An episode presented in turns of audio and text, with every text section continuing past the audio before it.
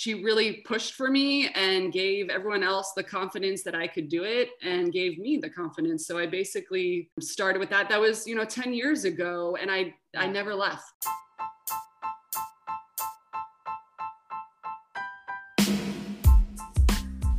Hi, everyone, and welcome to Sports RD Snippets. I'm Liz Waluka, a registered dietitian and board certified specialist in sports dietetics.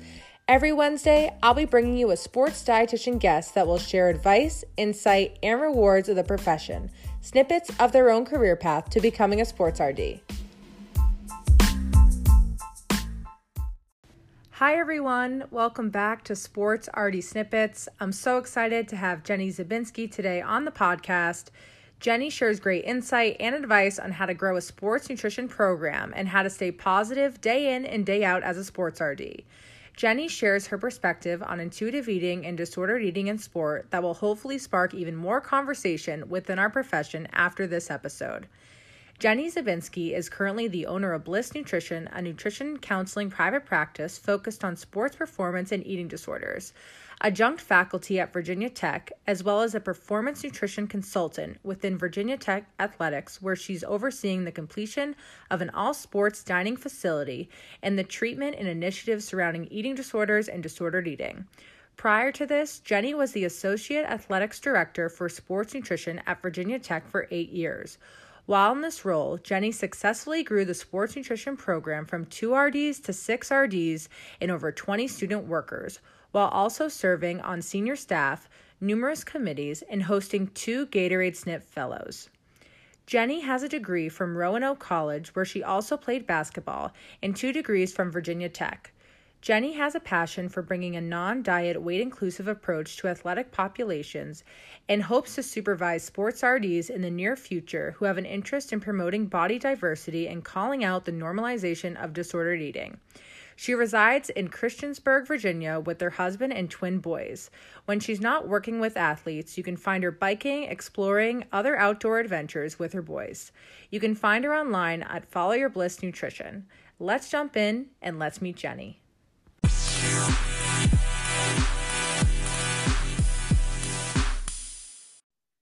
Hi, Jenny. Welcome to the podcast. Hey, Liz. Thanks for having me.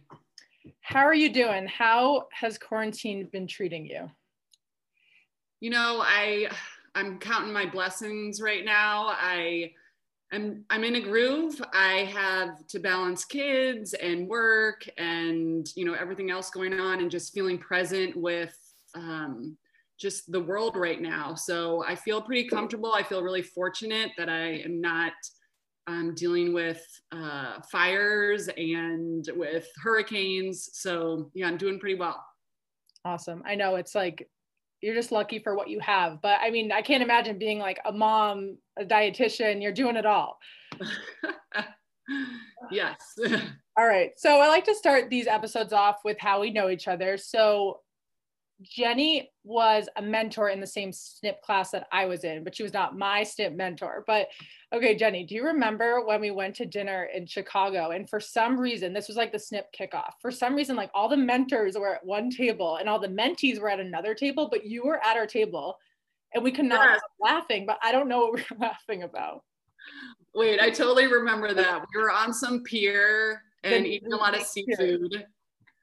Um, but yes, I was like in the group, you know in my element with some enthusiastic, outgoing young ladies mostly, and yeah, we were we were having a good time. I was like that was like I was like Jenny's so cool. It was, it was just so funny because I just remember like that was so random. Like you were at our table, we we just could not stop laughing. That's where I met Jenny, and then we both were at the business leadership workshop through CPSDA, which it's crazy. That was almost two years ago in January, which is yeah. flying. But basically for anyone that doesn't know the business leadership workshop it's designed to help leaders in the field with resources to continue growing professionally in business administration communication and leadership. And um, the weather was really bad that weekend. I don't know if you remember that. And were you supposed to stay the, another night or were, was your flight canceled?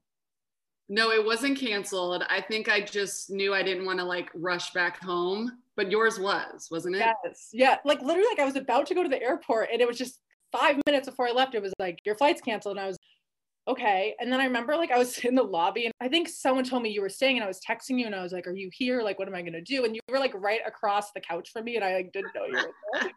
but anyways, um, my flight got canceled and we went to Harry and Izzy's restaurant, yes. which is a, a, pretty pretty like famous restaurant, I believe. The food was so good. It was so good. I still think about it. No, it was like a five course meal. I, I, was, pict- I, have pictures, I think, of like the burger and like the yeah. stuff. It was good. Oh man. Yeah, and the drinks were good. Yeah, it was a great time. I feel like we bond over food a lot. That's like yeah. our thing. That was great. So yeah, that was like so random, but that's how I got to know you a little better. But yeah. All right. So let's jump in. So Jenny, can you take us through your career path up until this point, where you were and where you are today? Yeah, sure. I think it starts with being a collegiate athlete. I was a basketball player. I went to a small school in Southwest Virginia called Roanoke College. Got interested in nutrition just because of the performance aspects of it. And I was studying sociology. And I was at a small school that didn't have nutrition. So I ended up doing some undergraduate research comparing um, female athletes to non-athletes um, on eating on eating behaviors and body image. And so i just i did that while i could kind of keep my feet in nutrition a little bit graduated. I started working at a women's pharmaceutical company and i thought oh my, my next step's probably grad school. I don't know what to do. And i, I remember um, like sneakily reading like i was on the gssi website when it was like downtime at work and i was like reading sports nutrition literature. And that's when I was like, what is going on? I must um, do something about this. And I was like, I obviously am interested in this topic. So I got to go back to school. So I applied to tech and I had learned, I had heard that there was such thing as a sports nutritionist, that there was, and I was like, this is my dream job. And right there, just down the road at Virginia Tech, Amy Friel was starting up a program and so I decided to go back to school. And I thought it was like, oh, yeah, let me just apply. Like I did great at Roanoke. Like, why wouldn't they want me? Well, I was a transfer student and they're a little bit pickier. So I applied and uh, I got a denial letter and I was devastated. And I feel like this is a recurring theme, right? We all have to share some failure stories. And this was a big one of mine and I was so pissed. And I felt, you know, I felt sorry for myself for like a day. And then I was like, well, I have to figure out why I didn't get in. And it basically came down to prereqs. I had a BA. I was not taking biochem. I didn't have an um, anatomy. So I had to go to community college to get back wow. in. And so that lengthened the process. This was also back in, you know, 2007, which may not have been that long ago, but it was uh, it was like decades ago if you look at it in the sports nutrition world or even the nutrition profession. So um, I couldn't get my master's, like it just wasn't lined up to become a, a dietitian that way. So I did undergrad with no summers.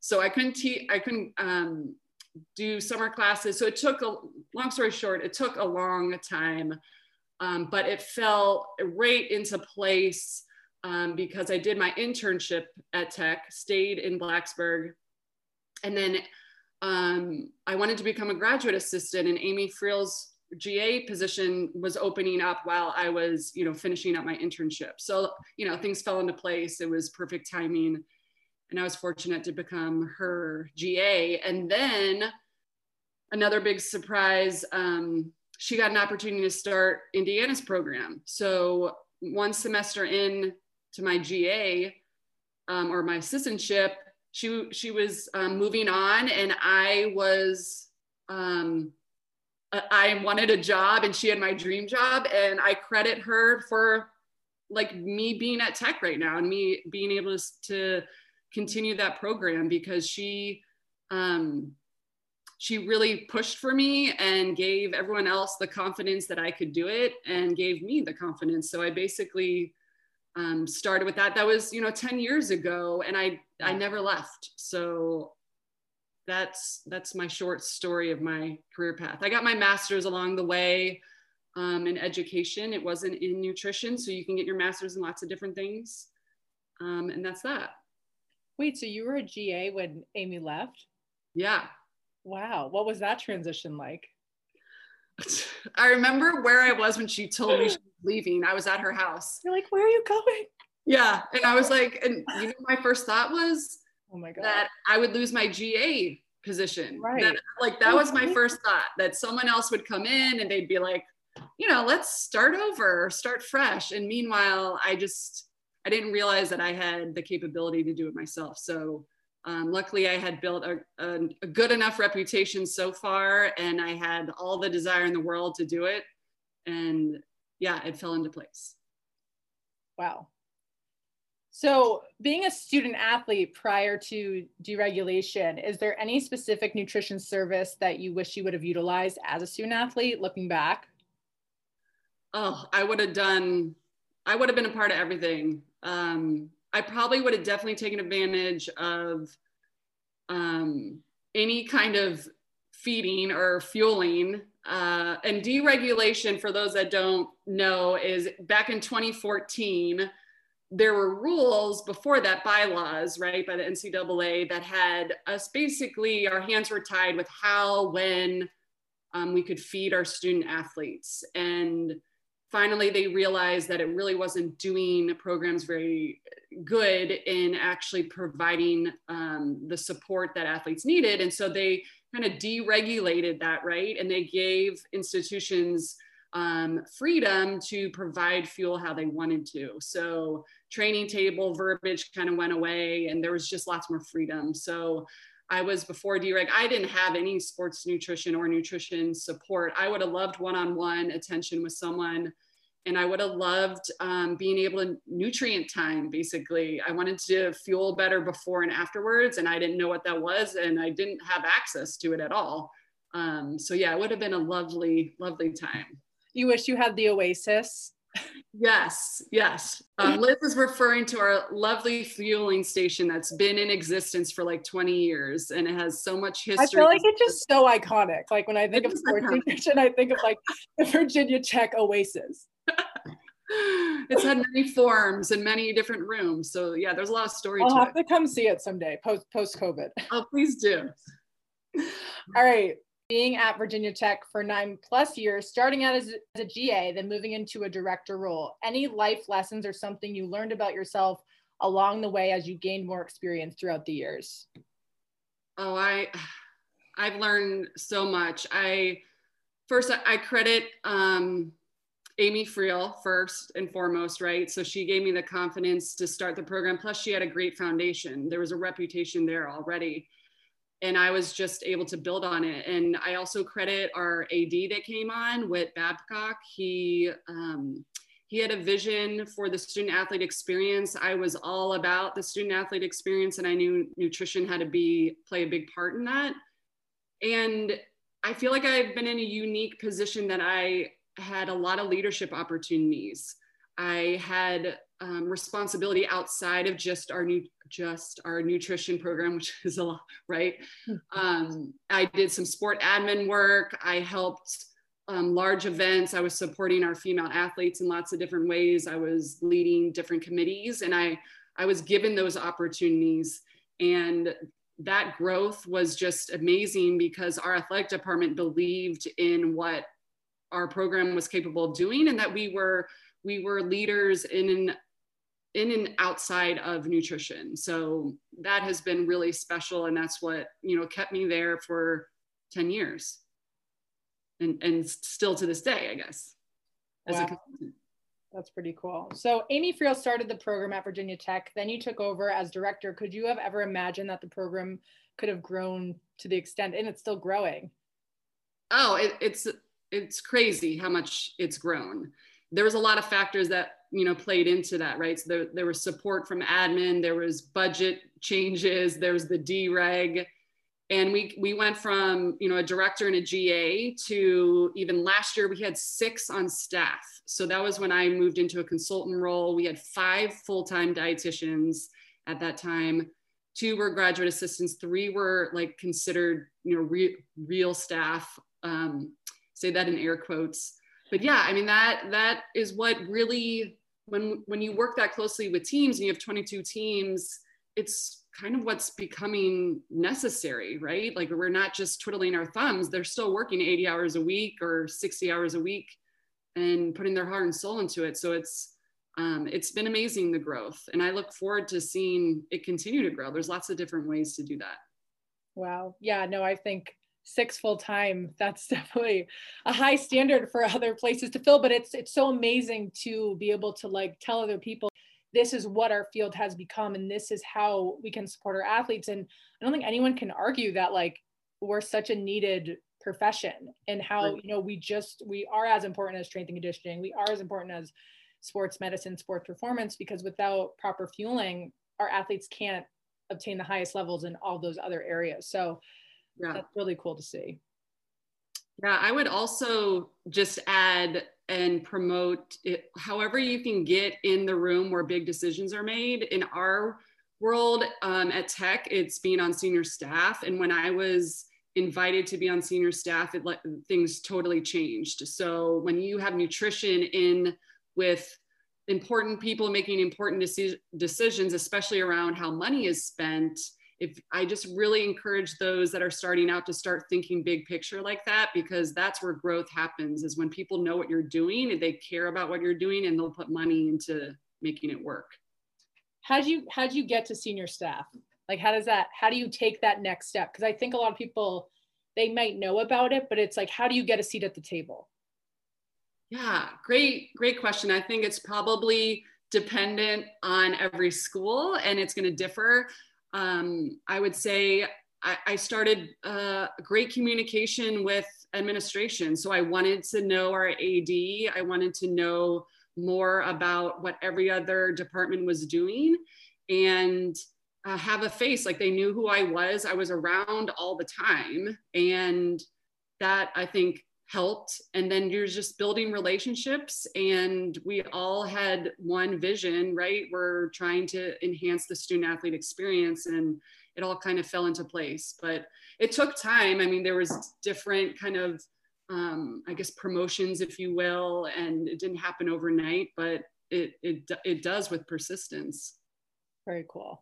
Very cool. Can you tell us about your teaching experience at Virginia Tech? Did you ever think you would teach and what would be the most rewarding part?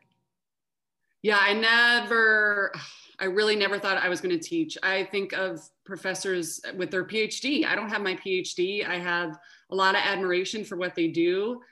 And then Michelle Rockwell came to tech and changed my, uh, my whole perspective on that, meaning that she gave me an opportunity. So Michelle, um, if you all don't know her, please look her up. Um, she's a veteran um, sports dietitian, one of the very first, started Florida program, um, NC State uh, has been in academia, uh, now has her PhD. So, anyway, she started to build some classes when she got hired as faculty here.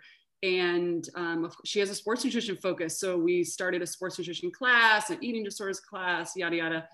And so, as she's moved on, she kind of um, morphed me into, she's been a great mentor. I would never probably step into teaching without her mentorship and so I was able to like co-teach with her one semester. And now three years in, I've taken over some of her classes and um, I, I love it. It's a total different perspective. I love the college life in general. So it keeps me with the college kids. It keeps me in, in that realm. Um, and it's a really cool experience. And the students really like the class because it's an elective. They don't have to take it. Anything surprise you about teaching that you just wouldn't have thought, like just from starting? The there's a lot of grading there's a lot of management of the class. Now that it's virtual it's like right. you just have to be really responsible and you have to make sure that you know they're getting everything they need that it's fair that it's um, you know we're looking at honor code stuff and there's a lot more of the back end work. That people just, don't really talk about yeah. Yeah That's awesome. Can you tell us about the transition from being a collegiate sports dietitian and working in private practice now? Yeah. Um, I, you know, I decided, uh, I guess it's been a year and a half ago that I needed to pivot. I was having some, um, I needed to spend some more time with my my kids. One was having some health issues, and thought this was a good time to see what else is out there in my career. So I pivoted a little bit. I still consult with tech. Um, so I, am in there weekly or working with um, Hokie Fuel weekly, but I also developed a niche uh, around eating disorders and the non-diet approach. And I just, I can't go back. I can't unlearn what I've learned um, with that approach. And it's really created this niche for me for a private practice. So um, when you have a niche and you have a vision, it's really, it's much easier to start a website or to create, a, you know, like a brand, if you will.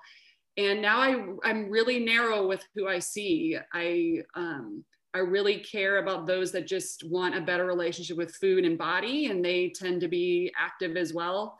Um, and just going through all the nuances with that. So, not being super prescriptive with what I do. I want to connect on a different level. Um, I felt at the college level when I was um, more in a director role and managing, I didn't get to connect with the athletes as much. And I missed that. I wanted to really know them on a personal level um, and not do so much surface level stuff. So the private practice is allowing me to do that. And I'm loving it so far. There's so much to learn. You really, I had, I had to get out of my bubble of college sports nutrition, which I felt really safe in. And I've had to do some really um, like uncomfortable things, but it's, you know, it's just the next chapter. Yeah. That's amazing. I think too at the collegiate level, I don't know if it's just more relevant now, but like with eating disorders, like people are talking about intuitive eating in sport and it feels more comfortable maybe now than would you say 10 years ago people weren't talking about oh, yeah i mean i didn't i probably knew of the book and um, disregarded it for whatever reason but it's gaining headway because as and really social media has a lot of input right as we're realizing how disconnected we are now with ourselves there's technology and social media that uh, have really emphasized rules and rigidity and um, restriction. And now it's just unlearning a lot of this diet culture that has infiltrated sport culture. And a lot of the work I do is defending things, unlearning things, de- um, mystifying things with athletes, and it's exhausting. And so if we can start them early and knowing like this is not the path you need to go on, um, and this is this is what we're really working with a lot of intuitive eating just makes so much sense um, with anyone and especially with athletes yeah and i think too like i mean i'm not positive but i do think a lot of like up and coming sports dietitians or any dietitians in general like i mean for me in my dietetic internship we read intuitive eating whereas like that probably was not part of the requirement for other dietetic internships like five or 10 years before. So I think it is really refreshing that like you can, like I feel as a sports dietitian, I can still be a sports dietitian, but use intuitive eating within how I counsel without it feeling like, I guess sometimes I feel like it's like either one or the other, but right. you can kind of combine them. But I, I think that's refreshing that people are realizing like, a meal plan is not the answer and there's there's ways to help people reach their goals but you can still connect with them in a way that can help them through disordered eating or just like you don't have to have an eating disorder to have an unhealthy relationship with food like so many of our athletes struggle with body image with social media and how big social media has become and i forget too as a dietitian i feel like we all follow like the positive accounts right like i don't even right. know what a negative account really looks like because we're not right. following like something bad and right. I do think there's so many good accounts out there. And there's also like really good podcasts. I'm sure, do you know Victoria Garrick? mm-hmm. podcast. So she came to tech actually. Oh, she did. Yeah. Um, yeah. like I think athletes want those resources, and I think just by hearing those things on like body image and talking about it, like everyone's starting to feel more comfortable because it's not something that like you shouldn't talk about. It's actually like the norm to talk about how you're feeling, and so I think as dietitians, we're moving maybe into a a path whereas you're coming into the field like these conversations are more welcomed and normalized because they're going to be helpful for everybody involved. Yeah. Yeah, I mean, it really shifted for me when I decided that I didn't want to sit in a room with an athlete and be like the expert. Like, I didn't want to have that power. And when when I did more work around the non-diet approach and really looked into intuitive eating, it allows us to have to give back that athlete some autonomy, right? So to empower them that they really know what they're doing. They've they've eaten their whole life we aren't going to come up with like uh, we know more than what your body's telling you like we don't have that power.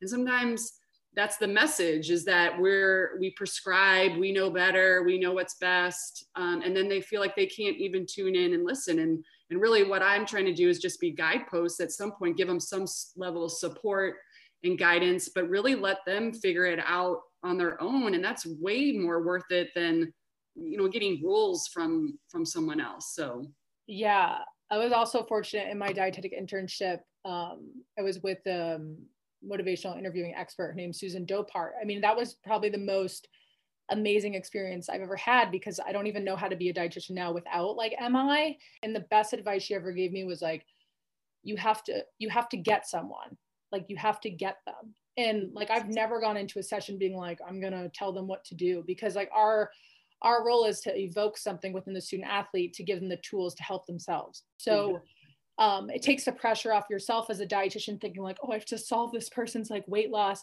when it's like you're like you said you're empowering the athlete that they have the tools within themselves. Our role as a dietitian is just to give them the education and evoke you know what they can do yeah. Um, definitely starting out as a younger dietitian i think you're just so like oh my god like what if i get this wrong? Or what if i don't prescribe? Like the right amount of like it's and it's so like you're so missing the point whereas if you just right. go in without any agenda which is easier said than done i mean you won't be stressed for a minute. Like yes.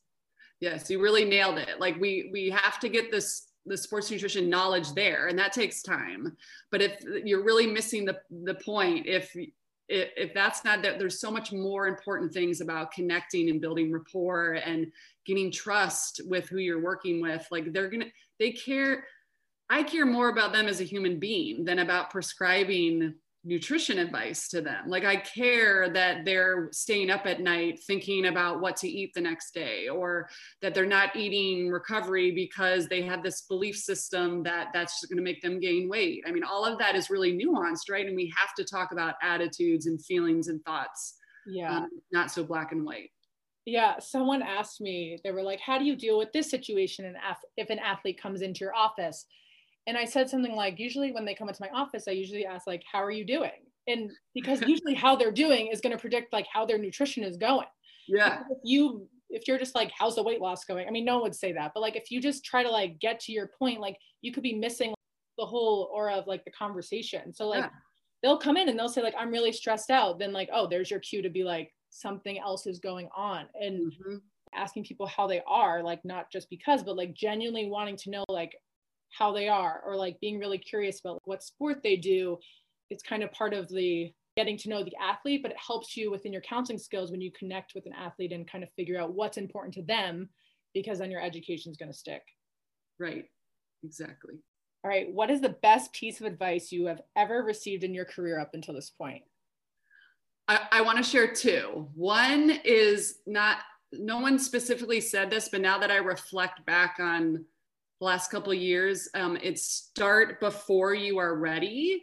And that has been a bit of a theme when I think about how fearful I was starting the position at tech. And then when I started teaching, um, when I started my private practice, I never felt ready. You're never going to feel fully ready. And I think the best, um, I, and I learned that through my my colleagues and my mentors that they were like, no, you, you know, you got it. Like just start and I'm and there's never a perfect time. The other thing that um, our my AD Whit Babcock says all the time to us is stay neutral to positive at all times. So I really like that piece of advice because we work in a really high stress environment. We're overworked. We're stressed out easily, and um, when we can stay neutral to positive, it just it just works. I mean, I've I think my enthusiasm has uh, has led me to a lot of great opportunities, and that's because I refuse to show a negative attitude, even if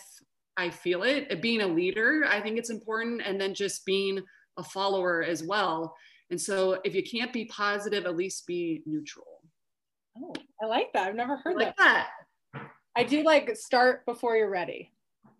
Thank you. That's you. a really good one. And I think if if 2020 has taught us anything, I don't know, not like there was like rules before of like how to do something, but I feel like 2020 has just given you permission to like, do whatever you want to do.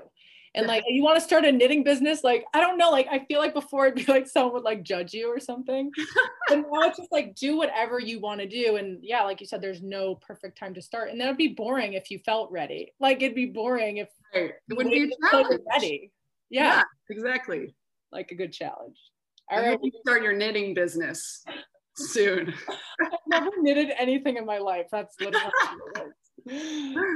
all right you ready for the rapid fire round I guess. Who's your favorite son? I'm kidding. All right, go to smoothie at the Oasis.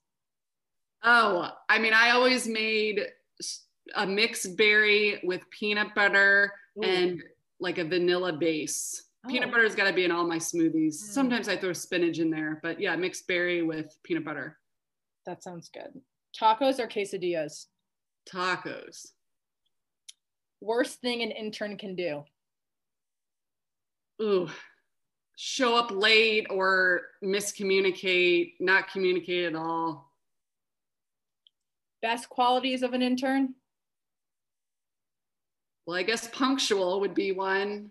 Uh, motivated, enthusiastic, ready to do whatever, just fun to be around and really coachable, like wants to learn, humble, ready to go. All right, last question. Are you ready? Yeah. If you could tell your younger RD self one thing, what would you say?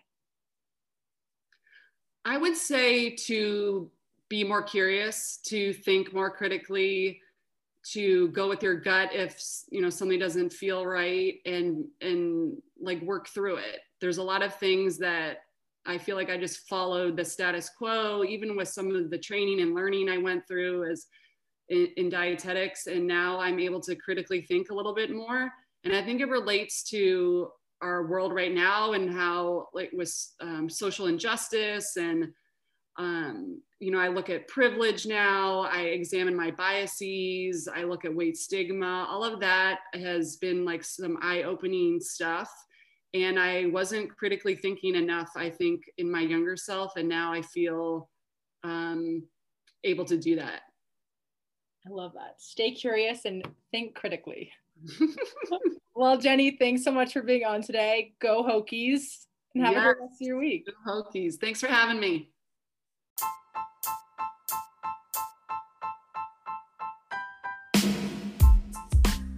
Thanks so much for listening to this episode on Sports RD Snippets. I hope you found our conversation helpful today. If you haven't already, make sure you subscribe to the podcast on Apple or Spotify. Share the podcast or tell another sports RD to be or sports dietitian about it.